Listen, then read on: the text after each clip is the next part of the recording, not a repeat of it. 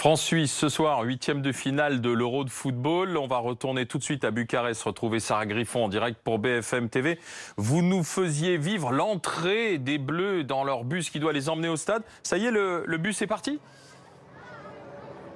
Ça y est, il est bien parti. Les, joueurs sont en route pour euh, l'Arena nationale où va se dérouler ce euh, huitième de finale face euh, à la Suisse. On a pu voir des joueurs de l'équipe de France très très concentrés, les écouteurs aux oreilles, qui n'ont pas fait de signe vers les, les, supporters présents. Il y en avait à peu près 300, 300 supporters pour la plupart roumains qui ont essayé d'interpeller notamment Kylian Mbappé, l'attaquant de, l'équipe de France qui ne s'est pas retourné, très concentré, l'attaquant tricolore qui euh, va être euh, attendu ce soir, euh, l'attaquant tricolore qui est le seul à ne pas avoir marqué pendant cet euro. On espère que sera pour, pour ce match coup près face à la Suisse avec eh bien, un coup d'envoi dans, dans deux heures maintenant. Sarah Griffon à Bucarest pour, pour BFM TV, justement, les derniers, avec Ouliana Malichev, prenons les dernières infos concernant l'équipe de France devant l'Arena nationale de Bucarest. Nous retrouvons Mohamed Bouafsi. Mohamed, dernières indiscrétions concernant le 11 de Didier Deschamps alors, est-ce que vous le voulez, Alain, ce, ce 11 de Didier Deschamps, puisqu'il vient tout juste de le donner, juste avant de monter dans le bus à, ses joueurs, puisqu'il y a quelques minutes s'est tenue la fameuse causerie de Didier Deschamps, où le sélectionneur national donne ses dernières consignes, ses dernières euh, motivations à, ses joueurs. Il vient de donner le 11 titulaire de l'équipe de France, qui va bien euh, se positionner ce soir en 3-5-2. Cette équipe que l'on vous donne depuis 24 euh, heures sur BFM TV, avec dans les cages Hugo Loris, la défense à 3, avec Varane, Kipembe et Clément Langlais. Sur le côté gauche, en piston gauche, Adrien Rabiot, le joueur de la, la, Juve et la Juventus sur un. À droite, Benjamin Pavard, accompagné de, Paul Pogba et d'Engolo Kanté au milieu de terrain. Et cette attaque de feu que tout le monde nous envie avec Antoine Griezmann, euh, Kylian Mbappé et Karim Benzema. Et on a raison d'insister sur un joueur. Il s'agit de, Kylian Mbappé, même s'il a réussi sa phase de poule avec l'équipe de France, c'est qu'il était présent sur euh, trois des quatre buts euh, des Bleus. Kylian Mbappé très attendu ce soir dans cette National Arena de, de Bucarest parce que c'est le seul joueur offensif de l'équipe de France à ne toujours pas avoir marqué euh, dans cette compétition. Karim Benzema avait mis deux buts face au, Portugal. Antoine Griezmann avait permis à l'équipe de France de euh, prendre un point du match nul face à la Hongrie. Et ce soir, Kylian Mbappé, sous les yeux de ses parents, sous les yeux de sa maman, sous les yeux de son papa, euh, va devoir marquer pour lancer cette phase finale de, de l'équipe de France. En 2018, après la phase de poule, il avait brillé. Ce soir, on attend le même scénario pour la star du PSG. Mohamed Bouafsi devant l'Arena nationale de Bucarest avec euh, donc ce soir cette équipe de France que l'on attend face à la Suisse, huitième de finale de l'Euro. Pour en parler, un ancien champion Europe d'Europe, c'est Manuel Amoros. Manuel Amoros, bonsoir. Bonsoir. C'était en 1984. François Pinet, journaliste RMC Sport. Euh, L'anglais qui est en défense. Euh, le trio, et on attend bien sûr Kylian Mbappé. Elle vous plaît cette équipe ce soir, euh, Manu? Ben, Moi, elle me plaît, oui. oui en, en 3-5-2 comme ça, ça me plaît parce que ça donne beaucoup de possibilités, d'opportunités aux joueurs de pouvoir se projeter plus vers l'avant et de défendre assez haut pour que ne pas subir euh, bah, les contre-attaques suisses parce que les Suisses qu'est-ce qu'ils vont faire? Ils vont attendre ils vont essayer d'avoir des opportunités contre-attaques mais moi je trouve que cette équipe là a de la gueule oui ce qui m'intéresse dans, dans, cette composition d'équipe c'est que ce sont les joueurs qui ont demander à Didier Deschamps presque euh, de, jouer comme ça. C'est-à-dire que euh, Paul Pogba, qui est un peu le porte-parole, euh, le patron de cette équipe, sur le terrain et en dehors du terrain, est allé voir Didier Deschamps pour lui expliquer à quel point ça pouvait être bénéfique pour l'équipe de jouer avec trois défenseurs centraux. Et c'est vrai que ce qui est plaisant, et je pense que le cheminement a été fait par Didier Deschamps, c'est euh, que certes, ça peut paraître défensif pour les gens qui regardent comme cette composition avec trois défenseurs centraux. En fait, pas du tout.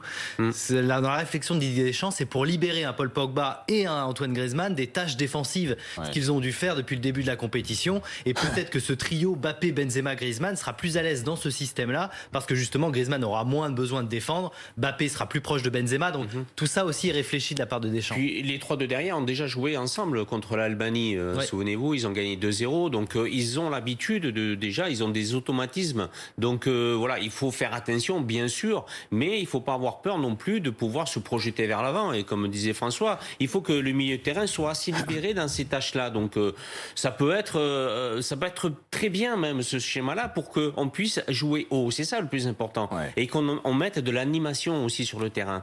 Et en jouant dans, ce schéma-là, on peut mettre beaucoup plus d'animation sur le terrain. Mais euh, c'est intéressant ce que vous dites. Ça veut dire qu'un un, un entraîneur, pourtant quelqu'un de costaud, de solides, aux idées bien arrêtées, bien trempées, mhm. comme Didier Deschamps, euh, si les joueurs le poussent, ça veut dire que patron, boss, coach, ah non c'est coach, on dit, c'est coach, coach. Là, on, s'est trompé. On a trois fusées devant, on n'arrive pas à les libérer, on n'arrive pas à les lancer correctement. Donc Deschamps écoute les réflexions du terrain. Effectivement, dans un groupe, c'est-à-dire que Didier Deschamps déjà est à l'écoute. Euh, c'est pas, pas un dictateur qui va faire ce qu'il veut. Et aussi, il voit mais pourquoi, pourquoi est-ce qu'il n'a pas eu cette réflexion avant et qu'il a fallu la pression des joueurs pour changer Parce que sans doute qu'avant, il était euh, persuadé que ce trio-là allait fonctionner euh, beaucoup plus, le trio offensif, hein, Mbappé, euh, Griezmann, Benzema, que ça allait fonctionner beaucoup plus naturellement. Et c'est vrai qu'il s'est sans doute rendu compte que contre la Hongrie, par exemple, qui était dans ce même système avec, avec trois défenseurs centraux comme la Suisse ce soir, bah, ils se sont heurtés à un mur et les le trio offensif n'a pas été à, la fête. Donc effectivement, je pense que de la part de Didier Deschamps, il s'est bien rendu compte aussi que sur le terrain, il y a le ressenti des joueurs et puis il y a lui aussi ce qu'il a vu. il ne faut, pas, faut pas rester non plus dans un schéma où euh, ça ne fonctionne pas, ou très peu. Je crois qu'il est à l'écoute et, il a raison. Il faut qu'il y ait un dialogue en permanence avec les joueurs. Les joueurs sûrement se sentent mieux dans ce schéma-là. Pourquoi euh, rester buté et rester dans un schéma que ça convient le moins possible aux joueurs? Donc voilà, Didier Deschamps, il n'est pas plus bête que les uns et les autres. il est en dehors du terrain, donc il ressent pas ce que aujourd'hui peuvent ressentir les joueurs à l'intérieur du terrain. Donc voilà, ils ont décidé euh, par l'intermédiaire de Pogba de, de, ah changer éventuellement et de discuter vrai que avec l'entraîneur. C'est vrai que nous étions tous, euh, nous les spectateurs, euh, frustrés de ne pas voir plus mis en avant ce trio d'attaquants ah dont on a dit Monts et merveilles, on a Griezmann a marqué, Benzema, a marqué, et on attend et on attend Mbappé, hein, Manu. Oui, c'est peut-être pour ce soir. Mbappé, mais je crois que le plus important, c'est le collectif. Euh, après, ça va venir tout seul. C'est vrai qu'on l'a vu contre un peu contre le Portugal, où il a été un petit peu, euh, il a été bon, mais euh, il a été un peu grincheux dans, dans, dans le sens où bah, il a peut-être des fois été un peu trop individualiste. on il aurait rien pu donner que il aurait bien aimé tirer le penalty à la place de Karim Benzema. Hein. Aussi, mais bon, il fallait, hein, mais, mais avant tout, quand même, il fallait donner confiance à Benzema parce que ça faisait, ça faisait déjà 5 ans qu'il est revenu en équipe de France. Il fallait lui donner confiance il ne marquait pas et là, la confiance est revenue. Mais euh, pour euh, ceux qui découvrent euh, la compo ce soir, il dit tiens, il y a l'anglais, l'anglais en défense centrale. le joueur du Barça, effectivement, Clément Langlais, qui, si l'euro avait eu lieu Normalement, en 2020, il aurait sans doute débuté à la place de Kipembe aux côtés de Varane, parce que c'est lui qui était le titulaire à ce poste-là. Mhm. Et c'est vrai que Kipembe, dans la hiérarchie, est passé devant l'anglais, parce que l'anglais a eu des difficultés cette saison, il faut bien le dire, au, Barça. Mhm. Ça a été compliqué pour lui. C'est pas un choix risqué, là, pour Deschamps, quand même. Euh, il a déjà joué, comme le disait Emmanuel, euh, à ce poste-là. Il l'a joué aussi en club à 3 parce que c'est vrai que Ronald Koeman cette saison au Barça a joué aussi avec ses trois défenseurs, donc il a l'habitude quand même de ce système-là. C'est un joueur solide, même s'il va débuter dans cet euro. Hein. On va parler, on va parler de, de la Suisse quand même. Est-ce que mm. c'est un match piège? Est-ce qu'ils peuvent nous surprendre? Mais on va quand même aller voir du côté des supporters euh, ce qui se passe. Nous sommes à Toulouse. Jean-Wilfried Forquet est en direct pour BFM TV. Petit à petit, on imagine bien les terrasses vont se remplir et l'atmosphère va monter en pression, Jean-Wilfried. Oui, celle-ci, euh, boulevard de Strasbourg, à proximité de Victor Hugo, est en train de monter. Voilà, l'ambiance monte ici. 250 euh, spectateurs, supporters de l'équipe de France qui sont attendus. Parmi eux, il y a Jean. On va gagner, on est en forme. On a toujours supporté les Bleus et on va gagner, c'est sûr. Alors en tout cas, vous êtes aux couleurs des Bleus, bleu blanc. Toujours couleur des Bleus, toujours depuis toujours supporter des Bleus et on y croit, on y croit. Qu'est-ce qui va faire la force ce soir du, de l'équipe de France? Ça va être ça va être le collectif, ça va être le milieu de terrain et la défense. Le milieu de terrain. Le milieu de terrain. Pogba et, Kanté. Exactement. Le meilleur milieu de terrain. Un petit pronostic? On va parler d'un 2-0 pour la France. 2-0 pour la France. Un but de Benzema, un but de Giroud quand il va rentrer. Allez, on y croit. Merci, bon match. En tout cas, tout a été préparé. 250 personnes ici euh, sur cette terrasse avec euh, les Vouvouzela qui sont de sortie, Alain, à nouveau ce soir. Les Vouvouzela et puis également euh, des Toulousains qui seront dans le match pour supporter les Bleus. Jean-Wilfried Forquès en direct de Toulouse avec les là, C'était le cauchemar au moment de la Coupe du Monde en Afrique du Sud, on se souvient. Enfin bon, là ce soir c'est Jean-Wilfried Forquès qui, va les anticiper. Alors, euh, euh, Manuel Amoros, euh, Monsieur Pinet, François Pinet, on va écouter Didier Deschamps à propos de cette équipe suisse et ensuite regarder les stats pour ce match qui attend les Bleus ce soir. C'est une très très bonne équipe. C'est pas pour rien qu'elle est classée 13e au classement FIFA. Elle a un trio offensif euh, depuis le début de la compétition qui crée pas mal de soucis, mais elle est, elle est complète aussi. Donc euh, de notre côté, pas penser que tout, tout va être facile. C'est un match de huitième, ils sont là, ils voulaient être là comme nous. Mais pour le moment, quand on regarde les statistiques, elles sont quand même euh, au niveau des victoires à l'avantage des Bleus. 3 victoires, 4 nuls, 11 buts marqués, 4 buts encaissés. Bon, aucune, pas... victoire suisse en match officiel. Hein. seule victoire suisse, c'est en match amical. Alors, on ne va pas parler de tâches faciles pour les Bleus. Il faut toujours faire attention sur un seul match. Enfin, a priori, la cote, elle est en notre faveur, largement. largement favori l'équipe de France. Alors, c'est vrai que c'est une nouvelle compétition qui commence quand même. Ça, il faut quand même le rappeler. Et on a vu à quel point ces huitièmes de finale peuvent être piégeux pour les, pour les favoris. On a vu euh, les Pays-Bas tomber contre la République tchèque. On a vu l'Italie galérer vraiment pour se qualifier en quart de finale contre l'Autriche. Donc, on sait que les huitièmes de finale, on appréhende la ce match différemment euh, dans les têtes. Il va falloir être solide. Il faut être en mode commando. On se souvient par exemple du huitième de finale qu'avait lancé les Bleus vers le Mondial 2018 contre, contre l'Argentine. Un match complètement fou. Uh-huh. Donc on sait que ces matchs-là sont particuliers. Après, c'est vrai que en termes d'individualité, la France est supérieure. On a vu aussi une équipe de Suisse qui en défense avait des difficultés et ça, ça peut favoriser le jeu, le jeu des. Mais je crois qu'il ne faut pas avoir peur de cette équipe-là. Il faut jouer son propre jeu euh, qu'on peut proposer aujourd'hui. Euh, je crois que ce soir, si on commence à calculer, euh, de, de, de, dire euh, ils vont nous mettre en difficulté, c'est à nous, à, à, l'équipe de France à les mettre en difficulté. Euh, c'est une équipe qu'on sait qu'elle va, elle va attendre l'équipe de France. Elle va donner le ballon à l'équipe de France pour que, essayer de les prendre en compte. À nous à être vigilant, mais il faut pas avoir peur. Il faut, il faut y aller. Il faut. Donc c'est-à-dire bah, dès la première minute de jeu, la France doit jouer comme elle s'est jouée, euh, avec son nouveau schéma, il faut offensif. C'est ça. Il faut dire on doit, voilà, on, il faut on doit mettre la Suisse KO tout de suite. Il faut leur montrer aujourd'hui, ce soir, que ils, peuvent, ils peuvent pas. Qui c'est le patron Oui, enfin, je suis d'accord, mais contre on est, on est quand même les champions du monde, donc il faut le prouver sur le terrain. C'est vrai que les matchs sont toujours difficiles, ils sont compliqués contre les petits adversaires entre guillemets. On a toujours des difficultés, mais aujourd'hui, c'est huitième de finale. Si on perd, ben, malheureusement, on, on doit arriver avec deux étoiles sur le maillot, champion du monde en titre. Voilà. qui, qui, c'est les patrons sur la pelouse C'est les Bleus. c'est les plus forts, c'est les Bleus. L'équipe de France a bien du mal contre les équipes regroupées.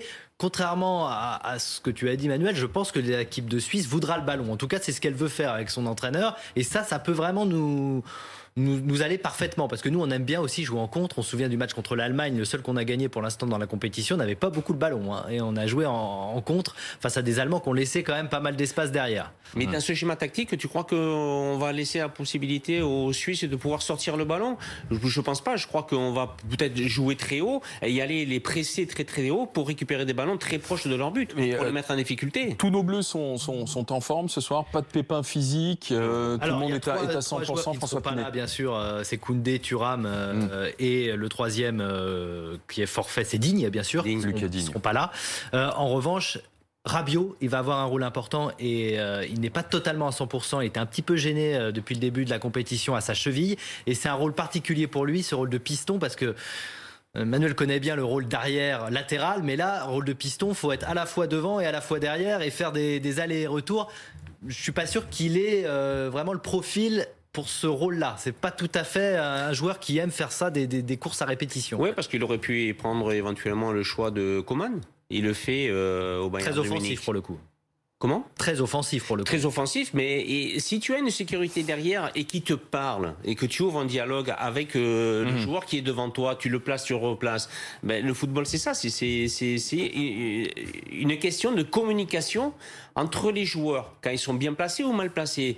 Si euh, Kipembe arrive à bien parler à hmm. Rabiot en lui disant bon monte d'un cran parce que je suis derrière toi et je te couvre, euh, c'est plus facile pour lui. Non, puis ce qui est intéressant, c'est que ça peut très rapidement basculer. Là, on est dans la dans la tactique, mais en, avec quatre défenseurs parce que Pavard peut redescendre en, en arrière droit, Kimpembe passer arrière gauche et Rabiot aider au milieu de terrain. Donc ça, c'est on peut faire confiance à Didier Deschamps aussi pour faire les ajustements nécessaires. les fans, toujours les supporters ils sont dans l'attente ce soir. Ils veulent que l'obstacle suisse, le mur suisse, soit passé. On va voir du côté de Lyon, justement, euh, comment on s'est organisé? Nous sommes dans une fan zone près du groupe Ama Stadium avec Gwenaël Vandrestin. Pareil, euh, ce soir, les supporters vont se retrouver, se réunir, Gwenaël. Oui, euh, fan zone installée ici au, au, Matmut Stadium de Gerland, là où habituellement joue le loup rugby, sauf que pour une fois, eh bien comme moi, euh, les spectateurs, 2000 à 2500 environ, vont pouvoir fouler la pelouse du Matmut Stadium de Gerland et vont pouvoir s'installer devant cet euh, écran géant que vous voyez sur les images d'Olivier Jouglard pour regarder le match ce soir. Et comme le temps n'est pas trop à la fête, même s'il n'y a plus l'alerte euh, orange prévue pour ce soir, eh bien la ville de Lyon et le loup rugby ont décidé d'ouvrir la tribune Jean Bouin que vous voyez là-bas pour installer euh, ces spectateurs à l'abri. Alors bien sûr, il faut respecter euh, cette euh, condition sanitaire. Avec ce pass sanitaire, il faut avoir cette vaccination réalisée complètement depuis plus de deux semaines, un pass, un, un test PCR ou antigénique négatif de moins de 48 heures pour pouvoir accéder au Matmut Stadium ce soir, mais également le port du masque obligatoire. Pour l'instant, je ne l'ai pas puisqu'il n'y a encore pas grand monde dans le stade. Et puis, il fallait s'inscrire jusqu'à ce midi environ sur une liste pour pouvoir être contrôlé à l'entrée. Euh, une fan zone qui euh, va perdurer dans le temps si l'équipe de France se qualifie. Bien évidemment, elle va le faire ce soir. Nos Bleus vont le faire. Et la jauge va augmenter petit à petit. Ce soir, 2000 personnes sur une jauge de 5000 maximum. Et puis, euh, s'il y a l'écart, les demi et la finale, on pourra monter jusqu'à 10 000 personnes. Ouverture des portes en ce moment même. Coup d'envoi à 21h et on l'espère bien évidemment la victoire ici à Gerland pour les Bleus. Gwenaël Vindrestin au fanzone Matmut Stadium de Gerland à Lyon. Merci euh, d'avoir été avec nous. Gwenaël, euh, justement, puisqu'il parlait de, des passes, tu passes pour pouvoir accéder à ces fanzones. Euh, on va reparler dans un instant du Covid, mais France-Suisse, BFM Foot, l'avant-match ce soir, 20h en direct sur BFM TV.